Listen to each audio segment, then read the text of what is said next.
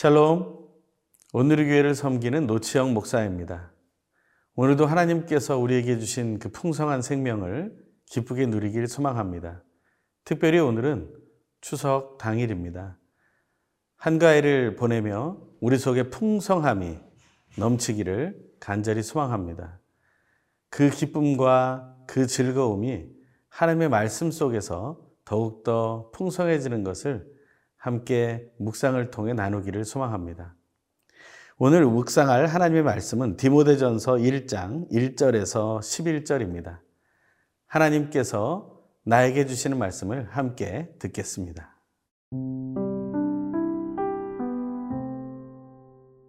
디모데전서 1장 1절에서 11절 말씀입니다.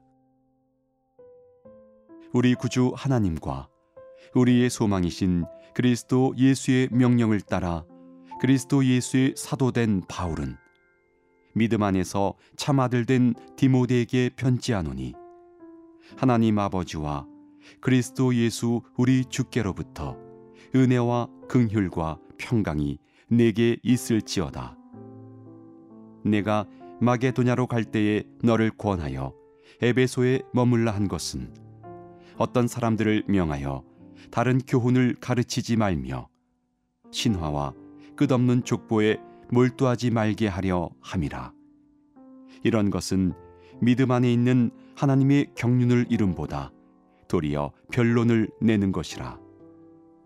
이 교훈의 목적은 청결한 마음과 선한 양심과 거짓이 없는 믿음에서 나오는 사랑이거늘 사람들이 이에서 벗어나 헛된 말에 빠져 율법의 선생이 되려 하나 자기가 말하는 것이나 자기가 확증하는 것도 깨닫지 못하는도다. 그러나 율법은 사람이 그것을 적법하게만 쓰면 선한 것임을 우리는 아노라. 알 것은 이것이니 율법은 옳은 사람을 위하여 세운 것이 아니요 오직 불법한 자와 복종하지 아니하는 자와 경건하지 아니한 자와 주인과 거룩하지 아니한 자와 망령된 자와 아버지를 죽이는 자와 어머니를 죽이는 자와 살인하는 자며 음행하는 자와 남색하는 자와 인신매매를 하는 자와 거짓말하는 자와 거짓 맹세하는 자와 기타 바른 교훈을 거스르는 자를 위함이니 이 교훈은 내게 맡기신 바 복되신 하나님의 영광의 복음을 따름이니라. 오늘부터는 디모데 전서 말씀을 묵상하게 됩니다. 사도 바울이 그 믿음의 아들이라고 말하는 디모데에게 첫 번째 편지를 쓰고 있는 것이죠. 우리는 어떤 믿음의 아들을 낳고 있습니까? 또 우리는 또 어떤 믿음의 아버지에게 그 믿음을 전수받은 아들처럼 믿음의 삶을 이어가고 있습니까? 그 믿음은 계속해서 이어지게 됩니다. 그 믿음이 바르게 이어지기 위해서는 배운 대로 가르쳐야 합니다. 사도 바울은 유대인으로서 훈련받았습니다. 히브리인으로서 또 바리세파로서 온전한 율법을 이루기 위해서 애를 썼습니다. 하지만 그는 예수를 만난 후에 온전히 변화되었죠. 그래서 예수를 믿고 따라가는 것이 하나님이 허락하신 율법을 완성하는 방법이라는 사실을 확신하게 되었습니다. 그래서 그는 자기가 믿던 유대교를 내려놓게 되는 것이죠. 그러한 믿음이 그 믿음의 아들 디모데에게 이어지고 있는 것을 우리는 보게 됩니다. 사도 바울이 편지의 앞부분에 이렇게 시작하는 것을 우리가 함께 보기 원합니다. 1절과 2절입니다.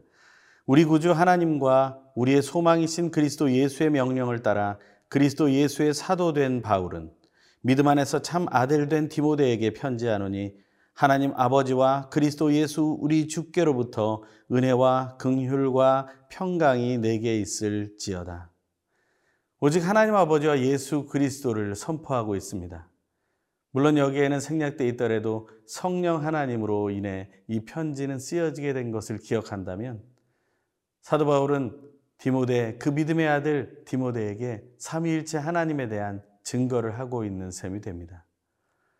하나님께 받은 그것을 바르게 증거하는 것이 얼마나 중요한가. 바로 사도 바울은 예수 그리스도를 우리의 소망이라고 말하고 있습니다. 이 소망이 무엇입니까? 우리의 진정한 소망이 예수 그리스도라고 말할 수 있겠습니까? 사도 바울은 여러 서신에서 예수만이 우리의 소망이라고 말하고 있는 것을 보게 됩니다. 우리는 믿음의 아들들, 믿음의 딸들에게 그것을 증거할 수 있어야 합니다. 세상에 소망이 있다고 우리는 믿지 않습니다. 세상은 절망을 가르쳐 줍니다. 하지만 우리는 예수 안에서 소망을 보게 됩니다. 그래서 우리의 세계관은 절망으로 향하는 세계관이 아니라 소망으로 향하는 세계관을 살아가게 되는 것이죠. 그것이 우리에게 가장 의미 있는 복음이 되는 것이고 그것이 바로 예수 그리스도로 인한 복음이라고 말할 수 있습니다. 하지만 문제가 있습니다. 3절에 읽겠습니다. 내가 마게도냐로 갈 때 너를 권하여 에베소에 머물라 한 것은 어떤 사람들을 명하여 다른 교훈을 가르치지 말며 다른 교훈을 가르치는 일이 있다는 것입니다. 진정한 교훈은 하나님의 사랑이며 그 사랑은 예수 그리스도의 십자가의 사건으로 이루어졌는데 사람들은 다른 복음을 전한다는 것입니다. 예수 그리스도를 배워놓고 예수 그리스도를 가르치지 않는 것이죠. 에베소 교회에 보낸 편지에도 보면 사장에서 사도 바울은 너희는 예수 그리스도를 이같이 배우지 않았다라고 말합니다. 우리는 예수를 바르게 배웠습니까? 그렇다면 우리는 예수를 바르게 가르쳐야 합니다. 예수 그리스도를 배우고 다른 것을 가르치게 되면 엉뚱한 결과를 낳게 되기 때문에 그렇습니다. 오늘 우리가 알고 또한 살고 있는 그 예수 그리스도를 다시 한번 깊이 묵상하게 되기를 바랍니다. 그것을 바르게 묵상하게 될 때 우리는 다른 교훈을 전하지 않는 자가 되고 또한 우리는 허탄한 논쟁에 휘말리지 않게 된다는 것이죠. 추석, 우리는 명절 속에서 믿는 것에 대해서 다툴 수가 있습니다. 하지만 그러한 것이 다툼의 주제가 되지 않기를 바랍니다. 서로 그저 눈 감고 넘어가라는 것이 아니라 서로의 말을 더 많이 들어주는 믿지 않는 분들의 말을 더 많이 들어줄 수 있는 내가 인정을 하지 않더라도 그들을 들어주고 포용할 수 있는 그런 날이 되길 소망합니다. 하나님께서 우리를 받아주신 것처럼 그런 믿음의 선택이 우리에게 있기를 소망합니다.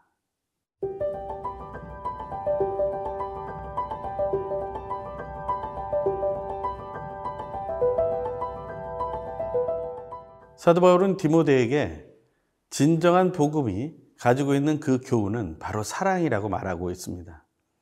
그 사랑에 대한 부분에 대해서 오늘 보면 이렇게 말하고 있습니다. 5절의 말씀입니다. 이 교훈의 목적은 청결한 마음과 선한 양심과 거짓 없는 믿음에서 나오는 사랑이언을 진정한 사랑만이 교훈의 목적이 된다는 것이죠. 그 사랑을 이루기 위해서 하나님이 우리에게 허락하신 것이 있습니다. 바로 그것은 예수 그리스도의 마음인데 그 예수 그리스도의 마음은 이 세 가지로 표현이 되죠. 청결한 마음, 선한 양심, 거짓이 없는 믿음. 우리는 이것을 날마다 소망해야 합니다. 우리는 하나님 앞에서 투명한 모습을 가져야 합니다. 혼탁한 모습으로 하나님 앞에 나아갈 때 우리는 하나님이 보고 계신 것을 알면서도 우리는 허탄한 것을 생각하게 됩니다. 이 허탄한 생각들은 결국에 쓸데없는 논쟁이 된다는 것이죠. 4절의 말씀을 읽겠습니다. 신화와 끝없는 족보에 몰두하지 말게 하려 함이라. 이런 것은 믿음 안에 있는 하나님의 경륜을 이름보다 도리어 변론을 내는 것이라. 신화와 끝없는 족보, 그 당시에 있었던 많은 다른 교훈들을 얘기하는 것입니다. 이러한 것들에 빠지면 어떤 결과에 이르게 됩니까? 6절의 말씀입니다. 사람들이 이에서 벗어나 헛된 말에 빠져. 헛된 말에 빠지게 됩니다. 쓸데없는 논쟁을 하다 보면 자존심이 생겨나고 감정이 상하게 되고 미움과 분노로 이어지고 그리고 나면 허탄한 이야기를 더욱더 많이 내놓게 된다는 것입니다. 그러한 이야기는 결국엔 노를 졌다가 강을 지나고 바다를 지나는 것이 아니라 산으로 올라가게 된다는 것이죠. 그러한 일들을 경험하는 것에 대해서 또 이렇게 얘기합니다. 7절입니다. 율법의 선생이 되려 하나 자기가 말하는 것이나 자기가 확정하는 것도 깨닫지 못하는도다. 뭔가를 계속해서 말합니다. 하지만 자기가 알지 못하는 것을 얘기하는 자리까지 이르게 된다는 것입니다. 이 시대에 수없이 많은 이단들이 바로 그렇습니다. 자기들이 다 옳은 이야기를 한다고 계속해서 말합니다. 하지만 그들은 모순에 빠져 있습니다. 율법의 선생인 것처럼 얘기하지만 그것은 잘못된 복음을 전하는 것입니다. 그것에 미혹되어 빠지지 마십시오. 지금도 이것을 보고 있다면 예수 그리스도를 바르게 믿는 쪽으로 나아와야 한다는 것입니다. 그것을 하나님께서는 간절히 원하고 계시는 것을 기억해야 됩니다. 자기가 말하는 것도 깨닫지 못하고 깨닫지 못한 것을 말하는 우리의 삶이 헛된 말이 되어서 공허한 열매를 맺지 않기를 원한다는 것이죠. 하지만 사도 바울은 이런 이야기를 합니다. 8절입니다. 그러나 율법은 사람이 그것을 적법하게만 쓰면 선한 것임을 우리는 아노라. 율법을 적법하게 쓰고 선하게 사용하는 방법은 무엇일까요? 사도 바울은 로마서 3장 20절에서 율법이 어떤 역할을 하는 것인지에 대해서 명확하게 얘기합니다. 율법으로는 죄를 깨달을 뿐입니다. 율법의 선한 역할은 우리가 죄인임을 알게 하는 것이고 그래서 하나님 앞에 낮아지게 되는 것이죠. 돌이키고 회개하게 만드는 것이 바로 율법의 가장 선한 역할이라는 것입니다. 그것의 사례가 이렇습니다. 9절과 10절입니다. 알 것은 이것이니 율법은 옳은 사람을 위하여 세운 것이 아니요 오직 불법한 자와 복종하지 않는 자와 경건하지 아니한 자와 죄인과 거룩하지 아니한 자와 망령된 자와 아버지를 죽이는 자와 어머니를 죽이는 자와 살인하는 자며 음행하는 자와 남색하는 자와 인신매매를 하는 자와 거짓말하는 자와 거짓 맹세하는 자와 기타 바른 교훈을 거스르는 자를 위함이니 바로 자기가 이러한 삶을 살고 나서도 죄인임을 깨닫지 못하는 사람들에게 그것은 죄다. 그러니 하나님께로 돌이켜라 하고 말씀하시는 것이 바로 율법의 특성이라는 것입니다. 그것을 우리가 기억할 때 우리는 율법을 선하게 사용하고 있는지를 확인해야 합니다. 내가 죄를 짓고 있다면 그 순간 하나님께로 나아가 회개해야 됩니다. 다시 돌이켜야 합니다. 또 다시 죄를 반복하더라도 다시 하나님께로 나아가야 합니다. 투명한 모습으로 하나님이 나를 바라보고 계심을 인정해야 합니다. 그것이 우리가 해야 할 가장 중요하고 아름다운 일입니다. 사도 바울은 디모데에게 이렇게 말합니다. 이 교훈은 내게 맡기신 바 복되신 하나님의 영광의 복음을 따름이니라.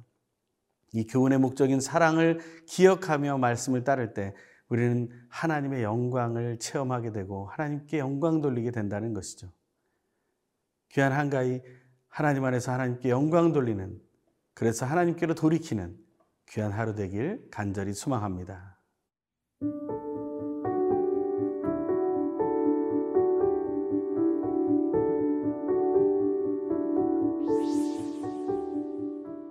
절망 속에 살아가는 우리에게 소망이신 예수님을 알게 하시는 하나님. 오늘도 우리에게 하나님의 사랑을 가르쳐 주시고 그것을 사용하여 청결한 마음과 선한 양심과 거짓이 없는 믿음으로 사명을 감당하게 하심에 더욱 감사드립니다.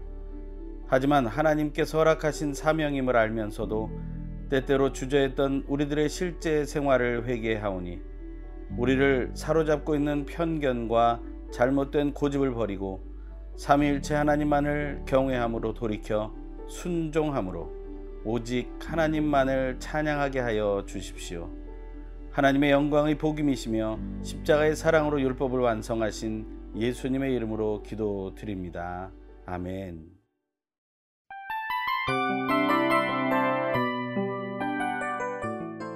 이 프로그램은 청취자 여러분의 소중한 후원으로 제작됩니다.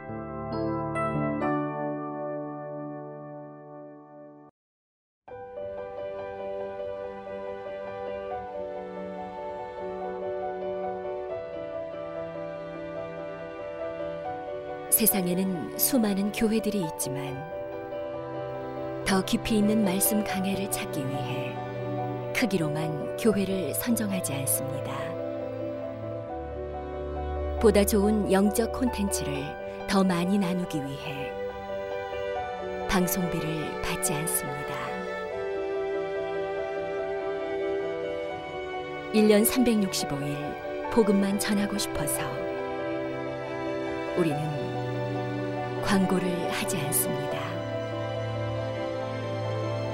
온누리의 복음을 땅 끝까지 CGN TV와 함께 땅끝 선교사가 되주세요.